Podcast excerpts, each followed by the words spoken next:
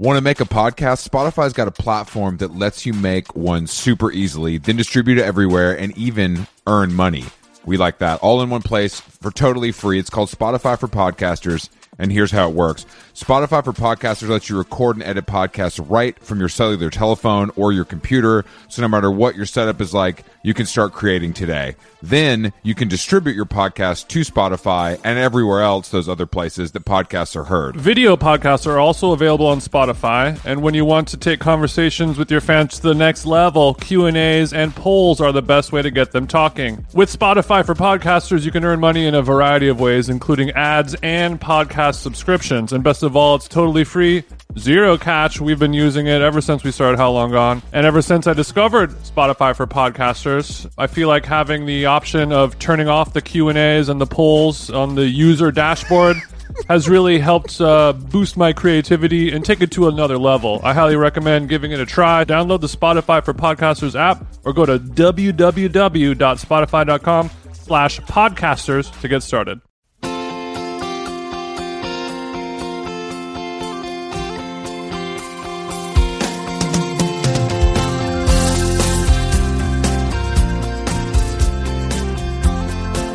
Big, big TJ, how you feeling today?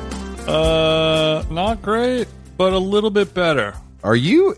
I feel like that your battle with your tum tum is leading me to believe that you're a little more bitch made than I once realized. My my uh my my systems are down. My immune my immunity is was not functioning very highly at all. So so you know the shields were damaged, and it allowed Yeah. you know bacterial penetration to come in. Bacterial penetration is one of the worst kinds of penetration, Bro. I would say, as far as that stuff it. goes. Yeah, but but I'm I'm feeling much better than I was yesterday. Which I mean, we are recording this podcast a week in a week early, just to let you guys know. That's why we might be talking about things that seem old. Nothing seems old when it's through the how long gone lens. In case you're wondering why, like, oh my God, is TJ still ha- have a FP? It's called long FP. It's a new it's a new disease that you founded where your stomach just feels bad for weeks Mm-hmm. because you you eat too many um you know greens that are that are unfortunately filled with with disgusting bacteria. Somebody at Chopt isn't washing their hands properly. Uh, I, I need to watch those guys when they come out of the bathroom because I, sometimes I see them wear the same rubber gloves to uh-huh. the toilet and, and back to the s- back to the salad station. Yeah, because I I wash I wash my hands before I pee, not after. I'm one of those kinds of guys because I respect the hog. you know, So you're saying you're saying that because you have so much respect for your hog, you wash your hands before using the restroom. absolutely. My hands are filthy compared to my precious penis. That's that's actually a it's interesting to think about because I know I I've never thought that before, and sometimes I wash my hands first too because they're soiled from dining, and I really hate. You, you hate I getting hate food all over your dick. I get it, brother, man. I get it. I get I, it. I hate getting- Well, I mean, yeah, to me, hate it- like, it's very Pie similar. voice. Because like I always think about the word dirty, and like when you think about what dirt actually is, it's not really any like dirt is you know, it's it's soil, it's earth, you know, so it's not really, it's not really something that's actually. damn. Don't, don't, I'm not done yet. TJ, I feel like your third eye is open. I wasn't done talking yet. I'm I'm sorry. Go ahead. Well, now I lost track, but you know, it kind of it kind of makes you wonder why you know what things you know you really do think are are putrid or gross, and like to me, getting a little bit of broccolini on my dick is is not a problem because I, I that's something that's been washed and cleaned and it's it's fine. But you know, it's it's other things. It's like you know, you go to the you go to the gas station, you got to touch the fucking nozzle and stuff like that, and like that's the kind of stuff where I can't I can't do anything until I wash my hands. Like I can't even think until I wash my hands after I, I do something like that. I get that. So you're just rubbing broccolini on the hog, but no unleaded. That's right. And thank God, you know, I you know, the Tesla once that becomes more popular, unfortunately, you don't you have to, you know, if you go to a supercharger station, you still have to touch the nozzle. But it does have a uh, you know, you, you feel like the clientele there are, are a little bit cleaner than than my bros over at Arco. You know what I'm saying? so are you saying that Teslas are for rich people? I haven't heard that line of thinking before. No, no, no. I wasn't saying that at all. Don't take my words out of context. I was saying that rich people are cleaner than poor people. Okay. Oh, okay, now now we're back on track. Back on track. Sorry, I was really confused for a second. Thank you for making that important clarification. But um, yeah, yeah. Now I'm drinking. I'm drinking a, a half mud, half La Croix spritzer right now. I haven't eaten food in two days other than salty saltine crackers. So, Hot. oh yeah, baby. I'm already I'm already below my goal weight. I had a big night on the town last night in, in Hollywood, Jason. Great. So while I was puking into a bucket and editing our podcast, you had a nice night on the town. Tell me about it, Chris. Well, Jason is the face of this podcast. I have to be seen around town at local hotspots and other activations to make sure that How Long Gone stays relevant and part of the. You're not the face of this podcast. You're not the face. You don't even have any selfies on your Instagram, bitch. What, I, I posted a picture of us earlier today, and and a listener was like, "Damn, I've, I, that's what Chris looks like." Damn, he is fine. I didn't realize. Damn, why he hiding? Why did he hide in his pretty little face? But I um I met uh, a friend of the show Andrews for a quick bite at an Aussie eatery, I'm sorry. um, which obviously goes against my morals and other codes. But um, Mm-hmm. It it's it a real restaurant finally opened on Larchmont, which I feel like is extremely overdue and interesting that it took this long. There's real restaurants over there. I guess. I guess it depends on what your definition of real is. But you know, but you know what I mean. It's like the fact that it's a it's a very uh, high net worth neighborhood, and there's not a restaurant where you can get a thirty dollar bowl of vegetables is crazy. I mean, that's fucking okay. crazy. Okay. So that That's okay, crazy, that's what bro. your definition of a real restaurant is. I understand now. Yeah, yeah. So so we went. It's called Great White, and there's one in the Cursed Venice neighborhood, I guess. Oh, uh, I'm familiar with this cursed restaurant. But I gotta say, bro, it was pretty fucking good. I, I have to admit, it was it was it was pretty good. The service was good. It- I mean, there were too many kids and too many dogs, but that's L.A. in general. Sure. Okay. Well, yeah, I, I think I've been to the one in Venice once for like a a meeting a long time ago. Was it when you were doing your uh, them jeans surf capsule, or was this a different meeting? This is, I was probably ideating something with Australian people. I don't know why I agreed to go there, but Let me get you. A, let me get you a flat white, mate. You've never had one like this before. I, the the golden latte was on them. Hopefully, Can I get a large? Do you have a twenty-four ounce golden latte? the turmeric is heaps good for your immunity. I've read. Um, but the uh, overall the meal was good. But then then Andrews and I uh, zipped down uh, Sunset Boulevard to the famed Roxy Theater. Jason, Been a while since I touched down in the Roxy. they know me there um, from my kind of like you know Riot Hyatt era. You know what They mean? have your your your normal table reserved for you. They have my normal table reserved. They did have some. They did thankfully have some chicken tenders waiting. They were they were cold, but you know it's fine. I I, I didn't I, I didn't really go to eat. You know what I mean, Jason? Luckily, you had eaten before. Otherwise, it would have been an It, issue. it would have been a problem. But we went to go see uh, fellow elite podcasters, uh, Lara and Ca- and Carrie. Uh, Sexy Unique podcast had a live show last night, so I thought it'd be good to go kind of scope out the competition, take some notes, see what's up, see what's down. See see how live podcasting is going down in WeHo. Exactly. And it was honestly, I laughed.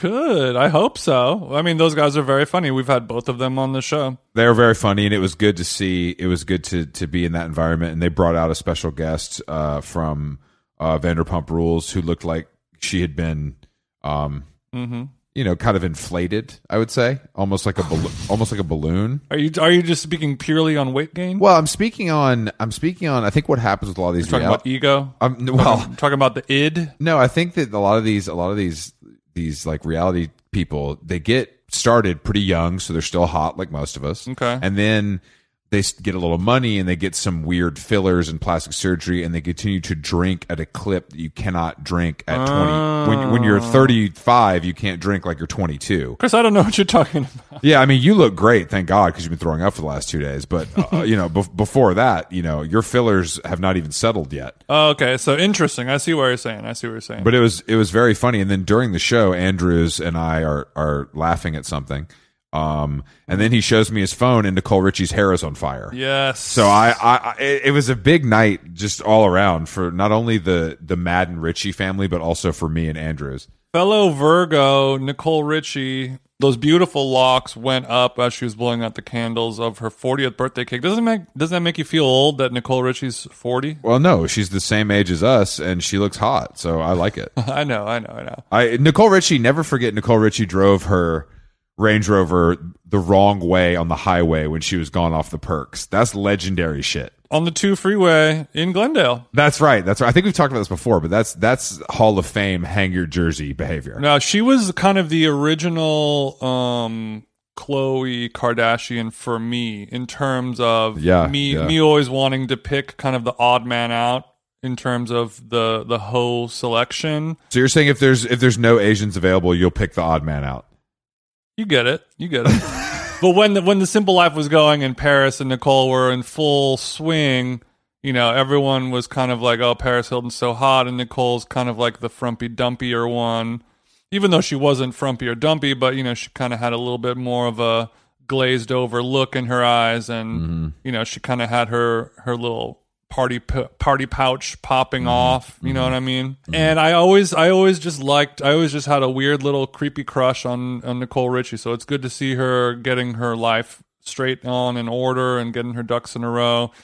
And I'm luckily narrowly narrowly escaping her uh, her whole head getting on fire because that's that looked like a kind of a serious accident. I've, Well, luckily she. I think because she's so small, she could slide out of the sunroof and it was no problem. And that you know that luckily being you know pocket sized pays off when you get into an accident. That's right. Yeah, I mean, I've seen I've seen you know restaurant and bar related fires like that happen, and I've I've seen them go south for sure. I'm I'm I'm worried about her. We'll call her later and check in. I'm sure she wouldn't have posted that video if she you know was That's in the good burn. point. I don't know. I don't know. She's pretty. She's funny. She No, might. that's what I love about her. Uh, she's down to clown. She's D2C. She'll Who, come on the who's show. she? Who's she partnered up with? She's still the Madden Ma- brother, she's still bro. With Madden, yeah. right? She's they still got with the Madden. kids. The Madden brothers are the most successful pop punk graduate, bro. They got they got Cameron Diaz and Nicole Richie holding them down in Studio City. That's that's a win. I have no idea how they pulled that off. Still keeps me up at night. Money, bro. They're rich. They're rich. And and those those made shoes that you have in a size seventeen lead me to believe that you do know the difference in how they. Those, those chicks don't need money though. Those chicks don't need money. yeah, but chicks that have money want dudes with money. Sure, sure, sure. know? There, there's a lot. There, those aren't the only guys with money. I'm saying there's something else going on there. Yeah, you don't have any money. I agree. I, I agree. We we do have we do have a guest today. Uh, old old friend of mine and an Atlanta, Georgia graduate. Uh, he he was the restaurant critic at the Atlanta Journal Constitution. He has written a new book called Springer Mountain: Meditations on Killing and Eating, um, where he kind of takes an investigative look at uh, why we eat meat and it is a wild ride. And I, I there was a couple there's a couple great essays in here. He goes to Alaska to kill some whales. He uncovers a, a fake uh, organic farm in Atlanta. Um, he lives with the chickens, you know, um, which which is something that I feel like you should do, Jason. He's coming live from the slaughterhouse, and I'm ready. No, no Joe, no Joe, no Joe Budden, not Slaughterhouse, the rap group, right? No, no, no, no, no. And no, Okay. okay, yeah, yeah. So yeah, we're we're gonna be hunting and trapping some wild game, some some bushmeat. Today's episode will consist of a lot of bushmeat talk. Our listeners at home have been asking for this, and we're gonna deliver it to them. So let's give Wyatt Williams a zoomie. Hey there, overwhelmed foodies. Are you drowning in a sea of meal kit options, feeling like you're in a bad dating game where every contestant looks the same? Fear not, because amidst the chaos, there's one shining star worth your culinary affection. Home Chef is not just another fish in the meal kit sea, they're the gourmet catch that you've been dreaming of. Say goodbye to swiping left on lackluster meals and swipe right for the one brand that will make your taste buds swoon. Home Chef provides fresh ingredients and chef design recipes conveniently delivered to your doorstep to simplify your cooking experience. Whether you prefer classic meal kits with pre portioned ingredients and easy instructions, speedy recipes ready in less than 30 minutes, oven ready kits with pre chopped ingredients, I like to chop myself, or quick microwave meals that are assembled in minutes. Home Chef has you and your entire family covered for delicious meals, witty options per week, and serves a variety of dietary needs so you don't have to worry about what to make ahead of time. I'm keto now. Not only is it convenient, but it is also economical. Home Chef customers save an average of $86 per month on groceries. Mamma mia. For a limited time, Home Chef is offering my listeners, our listeners, 18 free meals plus free shipping on your first box and free dessert faux life at homechef.com slash how long. That's homechef.com slash how long for 18 free meals and free dessert for life. homechef.com slash how long must be an active subscriber to receive free dessert. How Long Gone is brought to you by Nutrafol. As you know, you know, hair thinning is quite complicated. Like your skin, hair is a reflection of your health. Uh-oh, and internal factors can impact the way your hair looks, feels, and most importantly grows. Nutrafol's whole body approach multi-targets underlying root causes like stress, hormone fluctuations, and nutrient gaps for visibly thicker, stronger hair. Go ahead, give it a tug. Nutrafol is the number one dermatologist recommended hair growth suppy with over 1 million people seeking thicker, stronger, faster growing hair with considerably less shedding. Thank God. Take the first step to visibly thicker, healthier hair for a limited time. Nutrafol is offering our listeners $10 off your first month's subscription and free shipping when you go to Nutrafol.com and enter the promo code how long? All one word. Find out why over 4,500 healthcare professionals and stylists and professional stylists recommend Nutrafol for healthier hair. Nutrafol.com spelled N-U-T-R-A-F-O-L.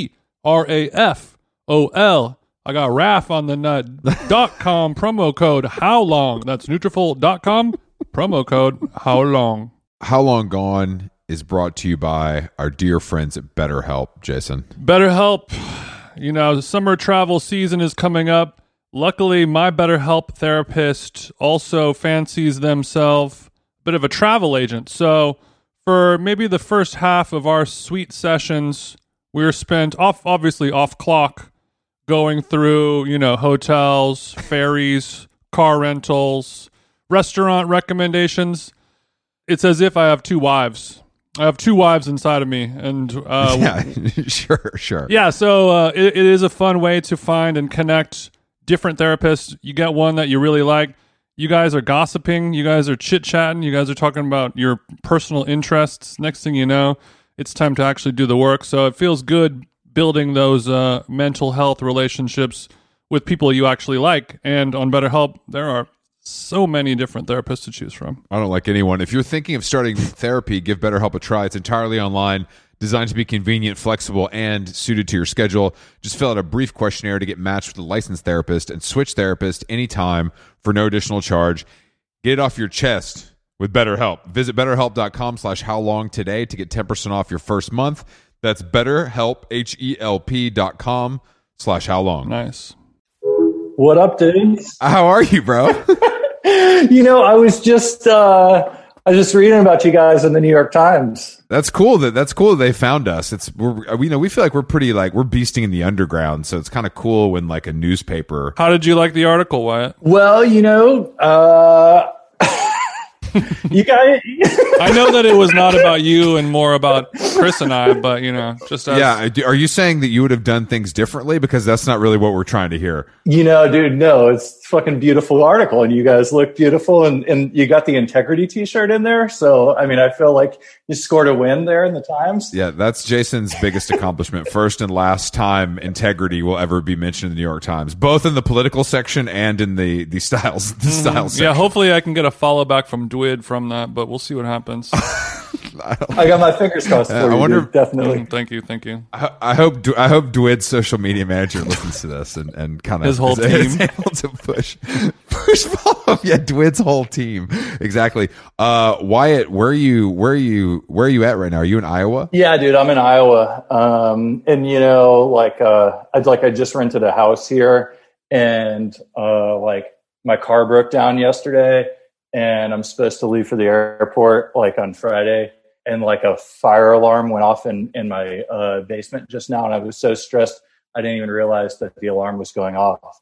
So like that's that's the vibe here, just like slight, slight stress. Great vibe, great vibe. So just to just to inform people, you you live in Iowa by choice. This is not a. This is not. I think he might in, be in. Uh, he might be taking like a writing class or something like that, Chris. I don't know if it's a permanent residence. Oh, I thought I thought you were in jail, but I guess you, if you chose it, if you chose it yourself. So what's go, what's going on in the cornfields over there? You want the short story of how I ended up here, or like the long story? Because the long story is kind of fun. Let's go medium, Wyatt. Medium. Go medium. Let's see a couple years ago, like into 2019, I was living in like a a place that like people actually choose to live, mm-hmm. um, uh, like in Bali. Mm. And and honestly, man, having like a terrible time. It doesn't make any sense, but clearly this Is it because is it because you you weren't very good at surfing? Yeah, dude. A, I'm a terrible surfer. Completely. I'm kind of blind.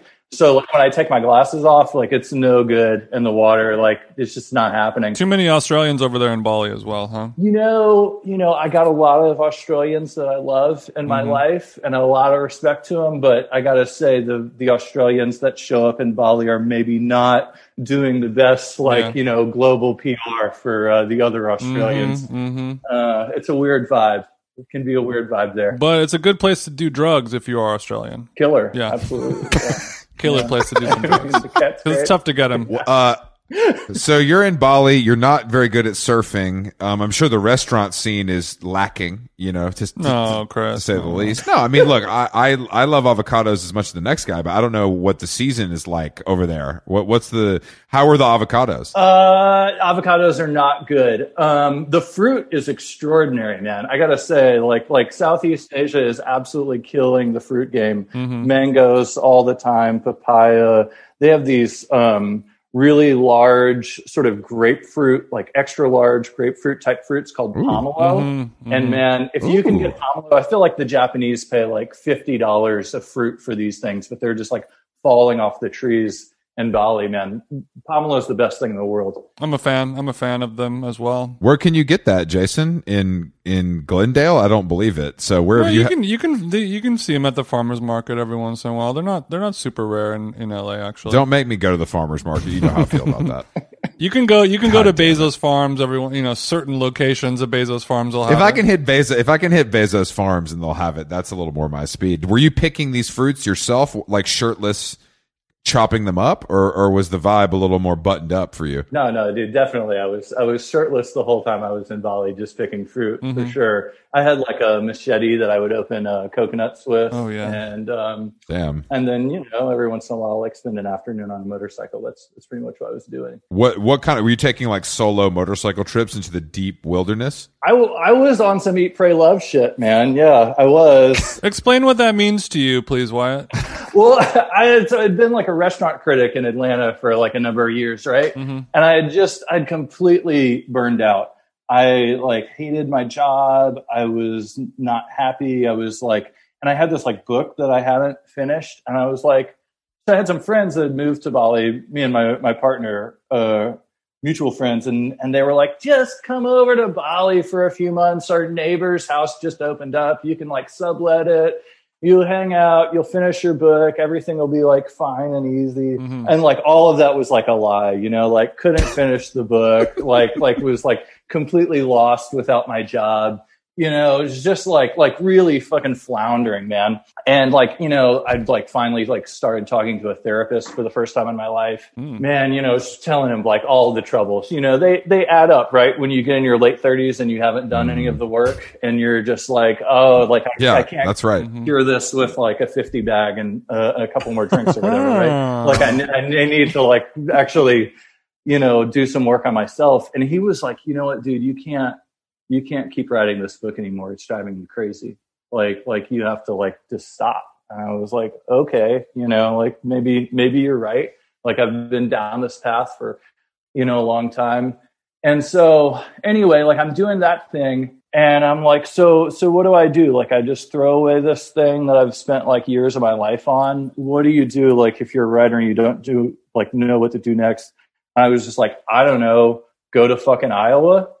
Um, and so I, you know, I live this nonfiction writing program. Let's not let's not downplay the Irish writer writers workshop, which is given I us. told you, Chris. I told you he was there for a reason. it's crazy because Jason. It's weird because Jason's not a strong reader, so I don't really know how he knew about. Mm-hmm. I learned this, about it but, from I mean- an episode of the TV show Girls featuring Lena Lena Dunham. Okay, okay. Friend of the show, Lena Dunham, told you about it. That Mm-hmm. makes that makes a little more sense. Yeah, check it out. It's on HBO. this is a prestigious program that has given us many classic novels. It- let's not let's not downplay it like you're at the community college. Nothing wrong with that. Yeah, no, totally. So, so I wrote this letter, like, which is sort of felt like throwing a football into the ocean. You know what I mean? Like, sure, let's mm-hmm. see how this turns out or whatever. And then strangely, you know, they wrote back in March of 2020, like, hey, we want to give you this fellowship. Come, you know, study here, learn how to be a better writer. I mean, the letter I wrote them was basically I've been writing about food for the past decade. I hate every single word that I've ever written. I think I'm a shit writer.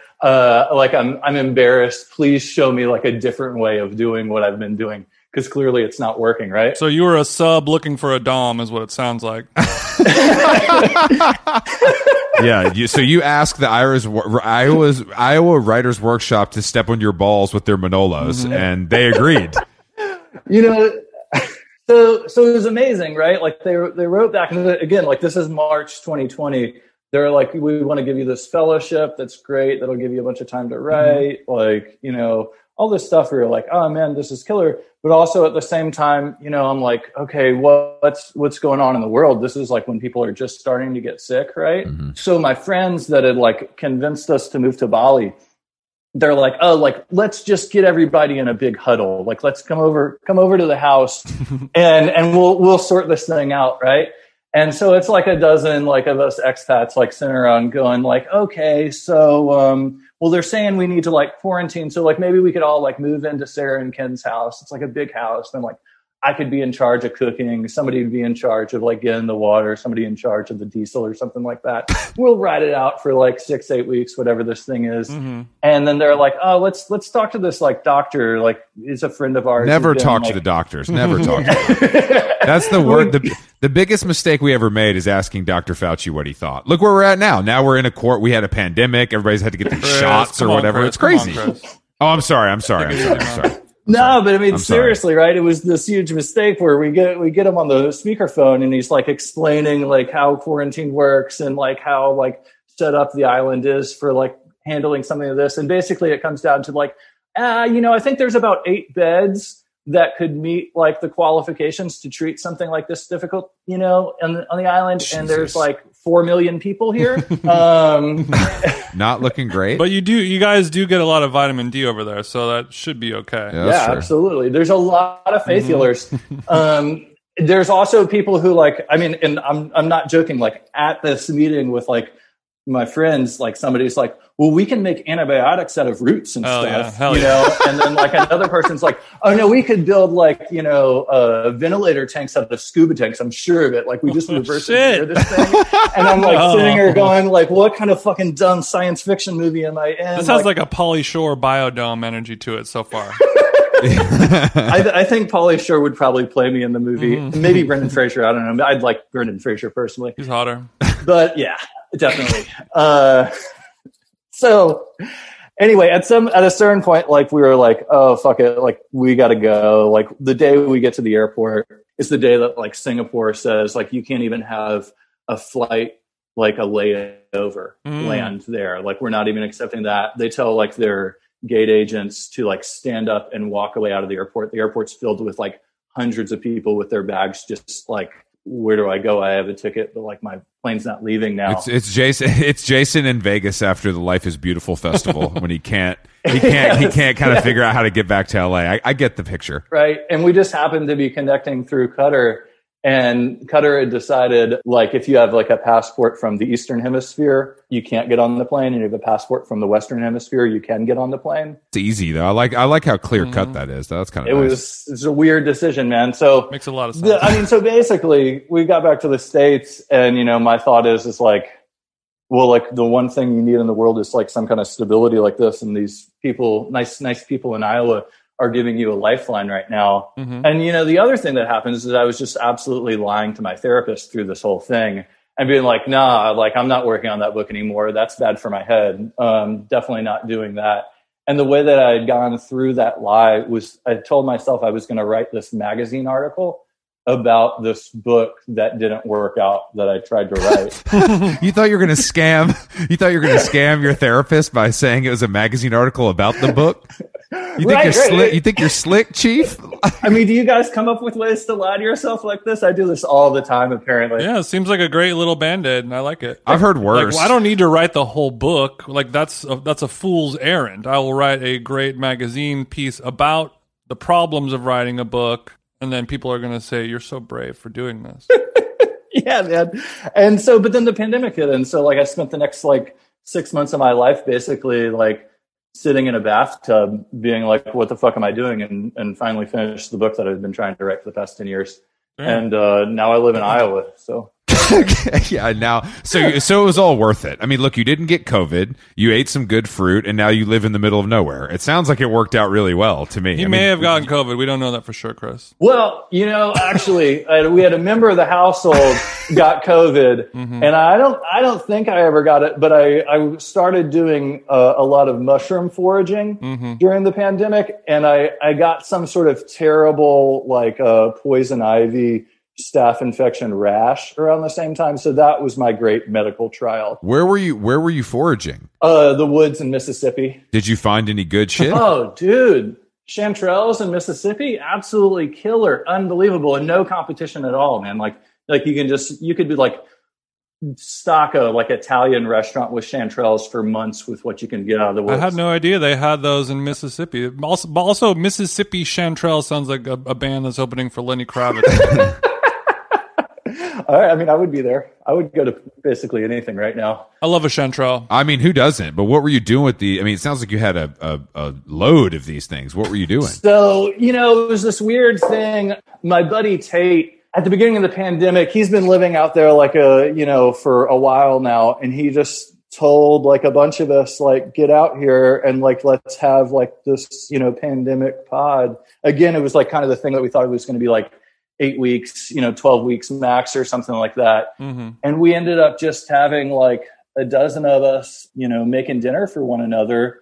Uh, big dinner parties out in the middle of the woods for uh, for months. This sounds this sounds pretty idyllic, Jason. What do you think? Don't you wish you would have spent your pandemic with Wyatt and his mushrooms instead of me and a microphone? Yeah, I, I- I think you should have hired a Netflix camera crew to cover this because this sounds like some great content, my friend. let me tell you this this is the thing that i found out about it for like so much of my lifetime i've been thinking like man if i wasn't so busy or if i was around my close friends more what i'd really want to have is like more dinner Yeah. parties right isn't that like the like the grown-up thing where you're like oh we could all just hang out around the house we can make food we can really enjoy each other not be rushed It's the number one social activity for for people who are 35 and up. I would You say. wash You- you- boring losers. I go to restaurants like a fun Nah, person. well, you, you get you, they they have music. you get to- well. I, I can put Rhye on Sonos at my house, but you, but you get to you get to enjoy all the things of partying, excessive drinking. You're serving yourself however much you want to drink.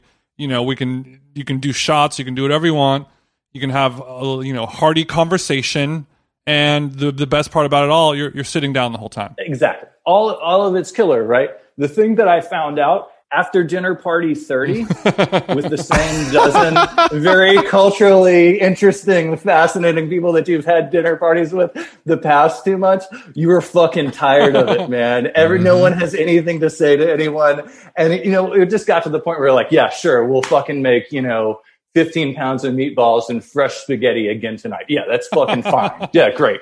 Oh, you got you got a case of Chianti, fantastic. Well, whatever. You know, Chanterelle problems, as they say. But were you were you the most skilled chef in this in this group, or was there somebody coming for the crown of of head chef, and you were more of a sous vibe? oh wow, that's good, Chris. I don't want to say that I was The answer most- is yes when he says that. The answer is yes. that. I mean, why you've dedicated you've dedicated your life to the culinary arts. yeah, but also Now, if, he's weren't- dedicated his life to the culinary arts, then he's probably rubbing elbows with like-minded folks who might actually be, you know, a professional chef. point. Who, especially, you know, I love cooking. I've been doing it for a long time, but I love cooking for a two top, not a twelve top every night. You know what I mean? You know, I listen. I'm I'm really like I, I'm worried about Tate hearing this and, and him thinking like, wait a second, you you actually Tate Tate doesn't listen to this. Tate's too rich to listen to this podcast. Don't worry about that. I think that I think that he, it, you if you put him on the you put him on the salad station, and that's fine. Let's stay. No, we Like we, we traded off. He was chef one night. I'd be sous chef. I would be chef one night. He would be sous. It was a good dynamic. We we got You're sweet some- for doing that. You're sweet for doing that. That's really nice. I didn't know this. I didn't know that this this COVID pod was also like a Make a Wish Foundation situation. But that's really I gotta throw the amateurs a bone every once in a while in the kitchen. I've that's something I learned with my age. It's like when Jason lets lets me, you know, take something out of the oven and tells me that I cooked. You know, it's like a it's a it's a similar. It's a it's it's it feels like charity, but everybody so wins. good. Kind you of, didn't no even big burn yourself at all, did you, Chris? Exactly. Yeah. Exactly. That's my that's my little chef. Yeah. Exactly. It's nice, but that that sounds like something that would be fun for a little while. And I, you know, I, I don't know. The labor of cooking is something that I don't understand how you guys get past that. Because as a dish doer, mm-hmm. I don't. Neither option looks good for me. The only option that looks good is putting down that American Express at a fine dining establishment. I just don't. The amount of work that goes into it. Are you getting pleasure out of this in, in a sick way, or or are you looking at it as more of like a painting? Like this is your art. What What do you think about it, Jason? How do you feel about it? I'm curious. I th- I think that you're so excited to impress those around you or one up yourself from the last time or correct a mistake that you made the last time you were cooking a dinner party, try out a new recipe or a new method or a new technique you've been trying to learn that that that, that the high of that outweighs the dread of, you know, the the laborious chopping and the dish doing and then when you're done, then it finally kind of all sinks in, and then you then you're like, oh right, this fucking sucks. I have to do dishes for a dinner of twelve every fucking night. I mean, that, that could be a bummer. I, I just don't. but yeah, I mean, if you really love cooking and the art of it, and and you know you have a severe need to get adoration from other people, then it, that that flame never goes out. You always want to make the best meal you can, and have a bunch of people who you uh, respect congratulate you for doing a job well done. You know what, man? I'm I'm 100% on board with you because the thing that I've noticed when I cook for myself, my skills go like down like 75% immediately. I'm just like, oh, you're just you're just cooking for yourself. Who fucking cares? I don't know, man. It's it's fine. You talk to your is. therapist about that?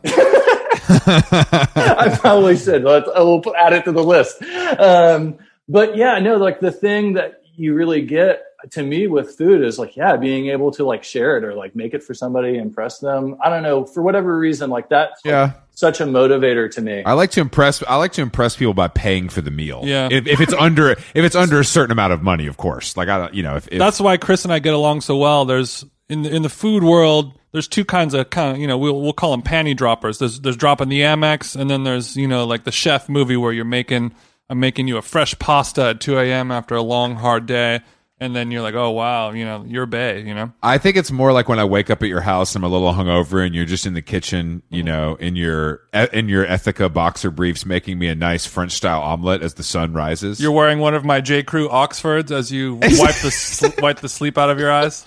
exactly. Yeah i think that the but i think of i think the what are the what are the three because this is something that that that we've discussed before but there's there's certain dishes that that if someone can make well it's kind of the def, it, it- you know they can really cook. So one's an omelet.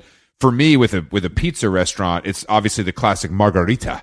Uh Mm-hmm. but but are there other are there is like a roast chicken fall into that category are there things i'm missing to be looking for in some up and coming chefs Yeah, man. Listen, I mean, if somebody can deliver a roast chicken that actually, you know, like impresses and distinguishes itself from other roast chickens, I spent years on this, man.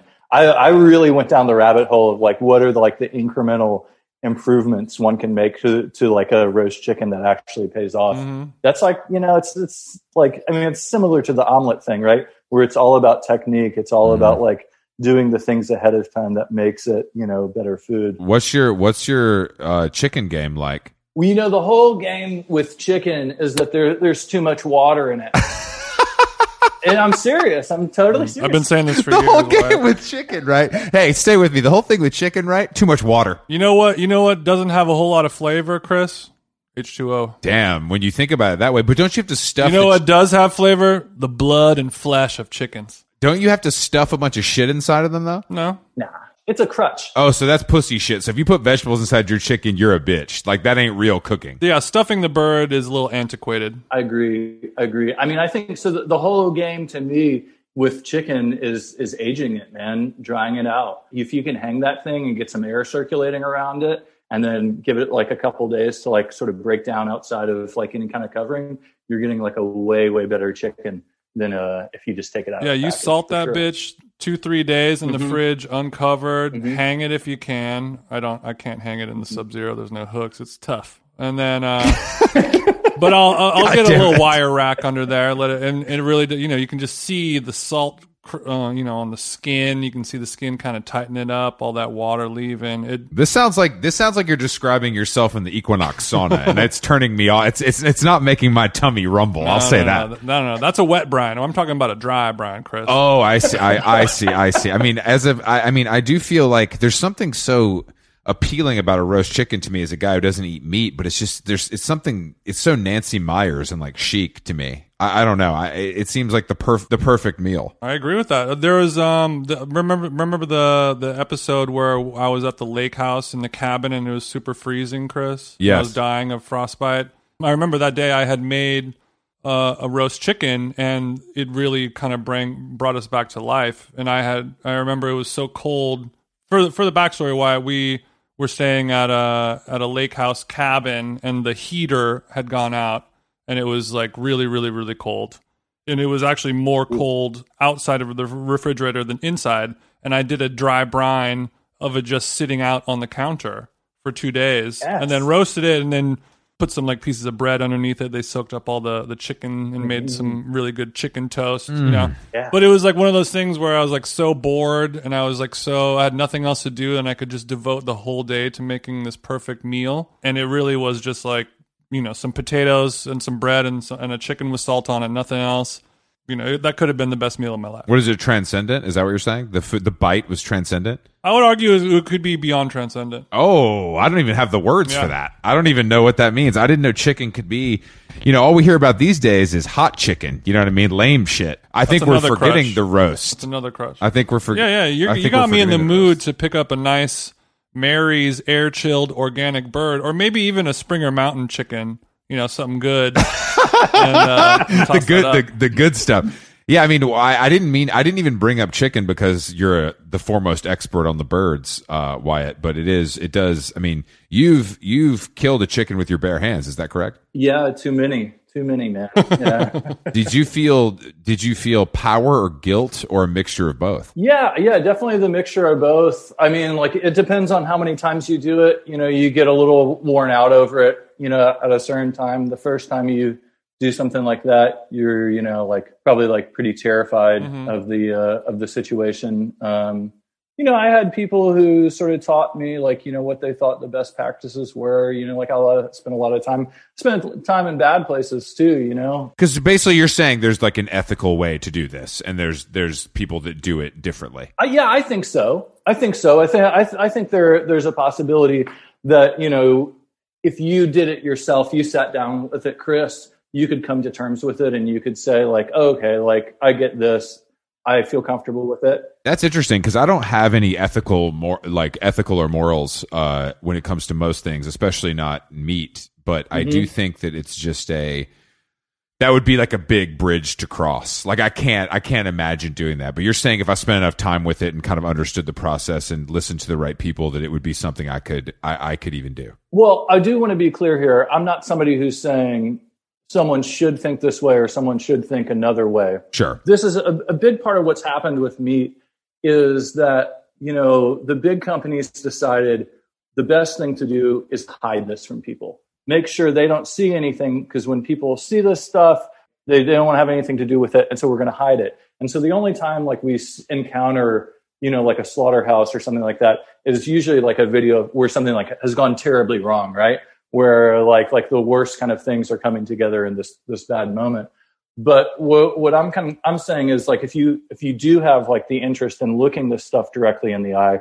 rather than like a, avoiding what might be good or might be bad about it, I think there's something that like you really learn about yourself from slaughtering a chicken or shooting a deer or something like this. I, you know whether it's worth your time to do something like that or whether like you would want to do something like that. That's up to you know up to you. But I think you know it's something that we've been doing for as long as we've been a species, you know, and I think we like get in touch with part of who we are by learning like how we do that. Jason, do you think you could do it? Yeah, I think so. I think so. I mean, I've, I've, I think I've done it with a duck before, but no, I haven't done like the head. I don't think I've done just like knife to the neck murder. Um, I've definitely like killed fish and stuff that way, but fish are, you know, why are, why are fish different somehow to us, Wyatt? Why are fish different? That's a good question. They can't scream. Well, yeah, we have different communications for sure. Like I, I'll say this, as far as the animals go, we've got it down with cows. We're like 99% of the time, a cow doesn't know it's going to die. Mm-hmm. I would say with trout, man, I got to say, like, you go to a good trout farm, and all they're doing is taking the trout out of a pond and putting it into an ice bath and and and that's it you know like there's not a lot of drama there Mhm. chickens on the other hand man chickens know they're gonna fucking die Yeah. every single time they get anywhere near it they have like this extra sensory thing and they get scared and like that no one's figured out the way around that chickens are very like aware that they're gonna die Is that a thing that people are actively trying to figure out a solution for, or it's like if we can get it, then great. If not, then whatever. You know, I think I think the the general idea with all of this stuff is you want to make it go as quickly and painlessly as possible, right? You know, and I, I think there are people. You know, there's one version of your big industrial farming where they're creating up chickens, they're putting them on the back of a semi truck and then driving them hours down the freeway and then backing that into like a gigantic slaughterhouse that's you know pumping 200,000 chickens a day Sure. and this is a long and exhausting and like really stressful process which is really different than i would say like you know a small farmer who has like a slaughter exemption who can crate up the the chickens in the field bring them over to a shed and then it's done in a few minutes right What do you What do you think about the the like the kind of the theories behind that stress being inside the animal when it's killed affecting the the flavor or the quality of the meat? 100% man. It's there there's Really? no question in my mind that, that that's real. Absolutely. Yeah yeah you have i mean it's it's a hormonal reaction that happens in animals where you have um, you know a cow that's you know been trucked for forever to get to the slaughterhouse. They're building up stuff with within their muscles that whole time. You have a relaxed animal that you know has been walked in from a pasture to the you know the side of the place uh, that they're getting into the slaughterhouse completely different. I mean you see it with game animals too. It's one of the reasons that like game tends to have like a you know a flavor that some people don't like is that oftentimes in that process like you know uh, a buck will be stressed out or fighting you know for its life for a while near the end of that process Mhm. so yeah I, I, that's that's 100% real Are you familiar with the the ikejime for the fish as well? uh fill me in on that one jason i'm not quite sure if i heard you correctly Yeah, I'm not sure either. It sounds like a word you made up. It's a practice they do in Japan, um, a way of killing fish by basically putting it like a thin steel wire, kind of like a coat hanger type of thing, straight into the the the main nerve on the spinal cord mm. to kind of kill them instantly, similar to the way you know, like the bolt in the head for the cow, mm-hmm. where it's like an instantaneous death. Like the way that it, you you kind of put this wire down into the head of the fish and you kind of jam it around and it sort of disables all of the nervous system so it doesn't allow Damn. you know kind of the, the that fear and blood and you know those those energy pulses to get into the muscle meat i mean it sounds like a good system it does Um, you know, I mean, I, I feel like you know the bolt is a really being you know having been in a slaughterhouse where we use the bolt. Um, I, I think it's a good system. Yeah, I mean, like the, to me, you know what the thing that kills me, man. No pun intended, I hope. so so here's the thing. Like I feel like when we talk about like animal welfare, we talk about you know that kind of thing. People often like they've they have some memory of like a clip they saw on YouTube or on the news of like some guy like kicking an animal or something like that or like something going really wrong hmm in a slaughterhouse but like there isn't a person that I've ever met that worked in a slaughterhouse that didn't want to make that process be as quick and as simple and straightforward as it possibly could, right? Mhm. Like that's to no one's benefit to like drag that out to make that harder for the animal. The reason that stuff happens, man, is because companies hire these people, pay them, you know, like awful wages, give them no breaks, and then make them participate at a speed that's way too fast, right? I mean, the, the, the deal is is that it's straight up like abuse of the people that are working in the slaughterhouses. And and this is one of the things that just kills me, man. Like I, I think people who are like concerned about animal welfare, you know, the number one thing they should be current, concerned about is the labor rights of people who work in slaughterhouses. To me, like that's a direct one to one line. You take care of those people. That's like where it actually. That's where the issue. One hundred percent. Um, so I mean, you know, that's and that's not really, you know, what I'm trying to like. I, I mean, this isn't like a polemical book or whatever, but you come across this stuff when you're working, and you go like, man, like people's understanding of that situation versus what's actually happening in in those situations are just huge. There's a huge gulf. I mean, do you think that that meat consumption will actually not go away, but truly decrease in our lifetime. Like like there's I mean there's there's that movement happening now. And as a person who's been, you know, vegetarian or, or vegan or pescatarian or whatever for 20, 25 years, it, it seems like this is the biggest it's ever been. That like swell and that discussion and like it's bad for the environment. It's bad, you know, it, it, it's not just about like uh, animals anymore. They've made it a bigger a bigger story. And, and, do you think that's that's actually realistic or do you think that people don't really give a fuck? There's there's a lot of things here. I think people have made some compelling arguments. I think you know when you talk about the climate there's there's a real compelling argument there.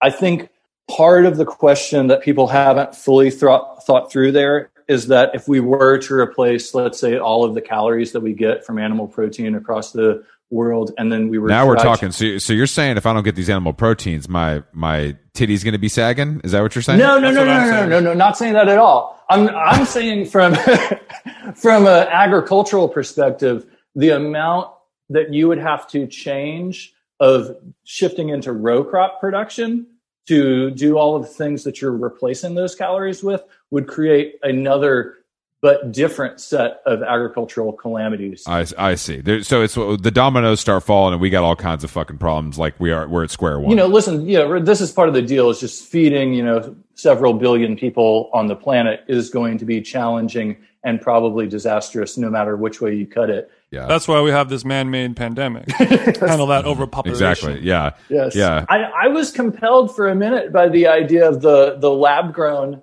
meat. I, you know, the way that one person presented it to me was uh, meat without slaughter, right? That's the same thing, but you don't have the slaughter process. Mm-hmm. The slow rollout of that technology, I'm just saying, if there's anybody who works at a company like that who wants to show me that it works and that it doesn't require as much or more energy input to create that, mm-hmm. I'm all ears. I'd love to to see that. I haven't seen that yet.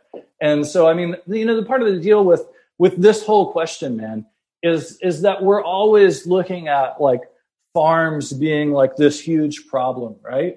And like sure, like I mean that's maybe maybe part of the deal. Like, you know, we have created all of this all of these problems on our planet through agriculture.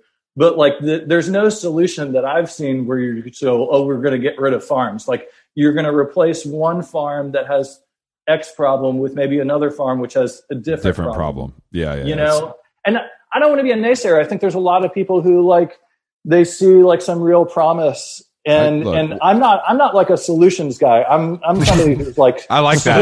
I like stuff. that. Look, I'm not a solutions guy, Chris. Don't ask me more questions on this podcast. Well, I hopefully I hope to be dead before any of this stuff is really a problem. That's kind of where my head's at. You know what I mean? Like as long as I'm dead before it's really a problem, yeah. I, it's tough for me to be that concerned at this at this. I think that's what kind you know, of every but, generation thinks about their previous, True. you know, their yeah. the future generation, and it just keeps getting worse and worse. But you know, maybe technology will save us. Who knows? It saved me so far. Um, I would like to ask you Wyatt as well. So Jason, my my co-host, um, he's kind of moved into this real like post restaurant. I hate every restaurant phase of his life, and it's pretty annoying for me. But it's great for the show. so like any anywhere we go, he like shits on it and it's annoying in the moment, but then when we're able to talk about it on the pot, everything is content. So I basically have no choice. So I'm wondering, as a former restaurant critic and obviously uh, amateur chef, can you go to a restaurant and enjoy it, or are you a fucking hater like Jason? Uh, man, you know it's been weird. I haven't gone out to a restaurant in a while. You know? I guess I guess the cul- I guess the culinary scene in Iowa is not probably the the best. Which um, Panera has the most chef driven one?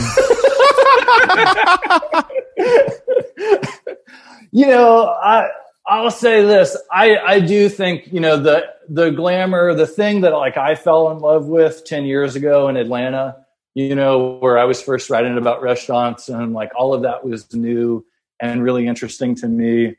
Whatever whatever that period of time was has changed to a great deal to me, you know, like I I don't get the same kick out of it. I don't I don't know if I really ever want to live a lifestyle where I spend that much time in restaurants again. But I am I'm kind of curious, like like when this shit, you know, like like what is the next era of restaurants? I don't know. Jason, do you have thoughts on this? Like, like is there like a Ghost thing- kitchens. I've read about them a lot. It seems cool. Yeah, It seems pretty cool. And I, I've had some sushi from one of them and it wasn't bad, you know, and then, and I think, I think Wiz Khalifa has some as That's well, right. That's which is also promising because, you know, guys that smoke that much weed, they know about food, you know, they kind of know about food, but Chris, you have a lot of good points on this. I hope the future of restaurants is never hearing rap music at dinner again and better better bread service. Now that I'm having carbs again, I want a really curated bread basket. shit, Chris, you're back on bread. Well, not full time, but I stopped eating dessert, so I need the carbohydrates for energy for lifting. Well, fuck yeah, man. So it's but but Jason, please please give us your thoughts on the future of restaurants. I can't wait to hear hear what you what you've come up with. You can't just say Sweetgreen. That's not the future of I think uh, I think that we're gonna move towards a a place where there's consistency more than innovation. Like you know, places like Thank God. like Thank God. corporate steakhouses and cheesecake factories and places like that where the food is not awful, but it's not you know nothing new is happening, but you're always going to get something that's that's good enough and the service is always going to be good. I think those places are going to kind of thrive and take off more because you know people are just going to get or maybe not people but just myself personally it's it's too much of a gamble to go to a new fly by night restaurant where there's so many things that can go wrong and it costs so much money where you're just like well that was a disappointment I, I could have just gone to cheesecake factory So you're saying so you're saying we're going to be hitting Houston's three nights a week. yeah, I think nothing. Houston's will have you know continue to thrive. Um, you know, and and you know places like that where Thank God. where the uh, you know now that we're going to be cooking more at home with our designer cookware, and we're going to be ordering our Uber Eats, and we're going to do our meal kits and all these things. When we go out to eat, it has to be a real experience, and then the service itself has to be a huge part of that. And right now, that's the biggest issue. Nobody can hire quality servers or even bad quality servers right now because of the quarantine. Nobody wants to work anymore in that industry. The way they can't pay people enough to to do it anymore. So that's kind of like I think that's going to be the battleground of what the future of restaurants are because those places like Houston's or Cheesecake or whatever, like despite their their faults, they're that you you're always going to get good service there. You're always going to get a team of people where they put that you know as a as a priority. Yeah. And if that gets taken away, then there's going to truly be no reason to go out to restaurants anymore. I'm I'm all I'm all for a future that involves eating at Houston three times a week. That's just to be clear. And Amen. man, I miss that that spinach dip so much since I moved away from Atlanta. I haven't had it, man. God, I love Oh, that yeah. place. Um, yeah, you know, I mean, to me, like like I'm going back to Atlanta this weekend, right? And like the number one thing that I'm thinking about going back to restaurants is like, uh, who can I see? yeah. You know what I mean? Like like the people, like like is Jesse gonna be behind the bar at Kimball House? You know? Like Mhm. I'd like to see Jesse, I'd like to see Brian, you know, or like is Alan gonna be at eight arm? You know, and like and to me, like that's that's what makes sense, you know, to what you're saying. Like I think the the thing about restaurants just has to be people in the end, man. It has to be the people have to be want to be in that place and they have to be in a situation where they they can take care of you directly as well like kind of everything else is noise like that's what restaurants should be about You make a great point, and I that's why I will continue to go to places like the wonderful Tower Bar at the Sunset Tower, where I can enjoy a sixty-five dollar piece of fish with some spinach, and this the the server is hot, and everything makes sense. There's a live, there's a jazz band playing. Yeah. you got you know this. I, I'm just glad though, and I do I make fun of Jason Fist all the time, but I do think the era of like the the stupid like novelty pop up that's in a faraway place is over. Yeah. I, I think that is finally done, which is along with like the speakeasy trend. I'm happy to see buried, you know, six feet underground. Mm-hmm. I think I think young people are still okay with that. Of like, hey, you know, order order my pickle thingy on Monday, and then you can pick it up on Friday from 3 p.m. to 5 p.m. from my cousin's house, and everyone's like, yeah, that sounds like an awesome thing. I'll build my I'll build my life around this. Like, I don't think anyone's going to want to do that anymore once you hit a certain age. but yeah, I think I think the era of all that stuff is is kind of going away. And but we I make fun of you a lot, Chris, about like the what what you value in a restaurant of, of all those things. But I I think it's starting to come to become true. Like that that is what is going to be valued more above anything. Like yeah, I'm going to a restaurant. Yeah, it's going to be a waste of money. Yeah, it's going to the food's not going to be that good. But you know, there's a jazz band playing. There's a beautiful scene the person serving me the food is hot, the clientele is good, and you're going there for the experience. You're taking a photo of the napkin. It's a status symbol. Don't talk about Bar Pitti like that, bro. Don't come at Bar Pitti on on my podcast. No, I mean Bar okay? Pitti is a great place to get a drink don't don't get any food, but yeah. Jason does. Jason just shit, literally shits on everything. I don't know where to go anymore, Wyatt. That's the problem. I don't know where to go with my friend to have a meal that that's going to be up to his standard, unless it's unless it's I I, am I'm, I'm lost. That's the problem, I Chris. Where, I don't know either. That's why I, I, eat a bodega sandwich and, and and let's just get martinis wherever you go eat food at. Wherever your thirty dollar bowl of vegetables is at I will get a I will get a martini there. I just I mean I guess that would help with weight loss, which maybe isn't a bad program to run, mm-hmm. but I mm-hmm. do think that the I, I don't know. I mean it's it's tough. I I I haven't heard Jason talk even after his Italian journey, he didn't talk positively about the food. So it's it's it's I'm sure I'm sure your partner Wyatt is fed up with you complaining about every restaurant too, so we can probably relate. Yeah, yeah, I, I definitely got a bad reputation near the end where it was impossible to like make me happy, and I, you know, like again, this is probably something I spent too many hours talking to my therapist about. Man, mm-hmm. you know, I think the key is if you're that disappointed about going out and spending 200 bucks on dinner you shouldn't be going out to fucking dinner, man. like, Great point. Way. Great point. Thank you for that. Yeah, yeah. That's that's a. Well, I've I've actually trained my partner into also being a, a snobby hater, and I don't know if I did that intentionally or not, or if she actually does agree with my philosophies on things. But she has sort of become a person who also turns her nose up at almost any restaurant setting as well and I don't know if that's a sign that I have uh, chosen the right life partner or if I have polluted her innocent mind. Mm, it feels like you're just a bad guy, you know, or just or I'm just a bad man in general. Yeah, it seems like you're a man that's once again forcing the patriarchy on uh, on a. Uh-huh. I got I got a question for yeah, you, Jason. And, and, Here here's something that I feel like is completely missing from like the the food conversation right now, and I think you're one of the few people I've seen comment on it. Hmm. Do you think restaurants could pull you back in if we brought back smoking? oh yeah. great question. Honestly, great question. The answer is yes. One, yeah, one hundred percent, one hundred percent. Because you know, smoking in, in, itself is an experience, and you know, especially once you get older, I've noticed it's just like I, like Chris was saying, like I'm, I'm, a, I'm a simple man. Give me a good bread basket, and the server keeps refilling my ice, my iced tea or whatever it is. Like those little things if I can go to a place where there's a nice ashtray, the martini's made well and it's cold, and I have a nice view to look at, charge me a hundred dollars for a fucking cheeseburger that tastes like shit. I don't care. I'm I'm I'm just happy to be there.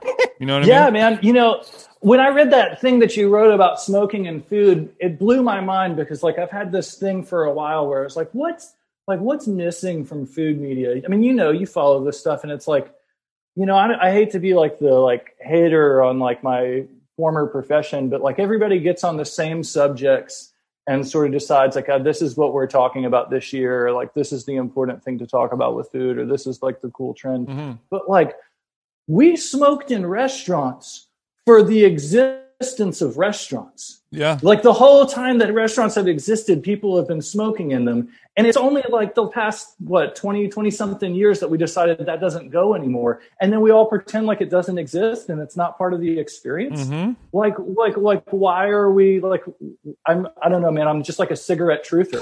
Why are we pretending cigarettes don't exist? They're, they should be part of the conversation. Yeah. They should be part of the food conversation. Yeah. I mean, wait till we smoke on planes again.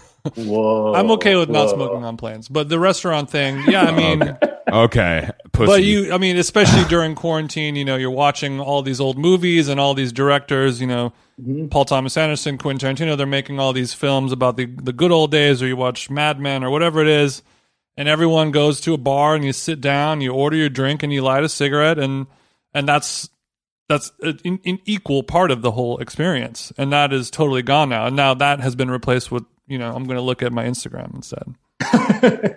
yeah. Yeah, man.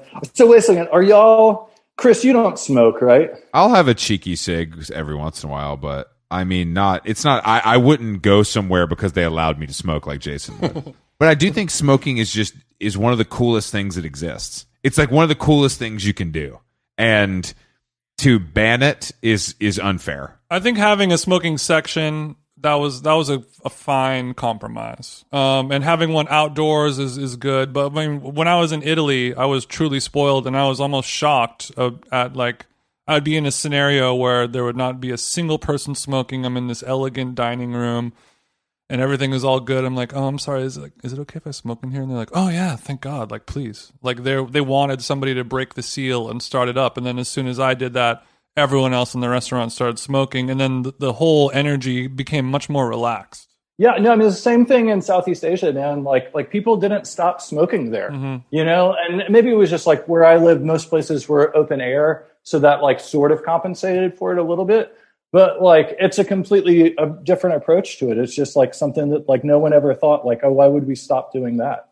Cigarette smoking's fantastic. Right? when you put it like that, you know, when you put it like that, what is the what was the drug scene in Bali like? Man, you know, I was I was trying to take care of myself, so I can't say that like I was like you know super down and into all of that sort of stuff.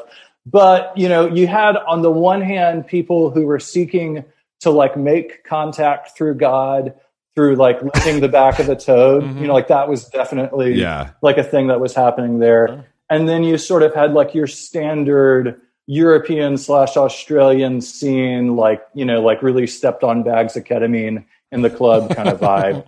Um, Okay. And it's sort of so somewhere in between, you know, you had a, a, a lot of other stuff. But, um, you know, like I was like getting up early in the morning, you know, like drinking coconut water and shit like that, man. You know, like that's wow, you're on the You're on a CB wave. We love to see it.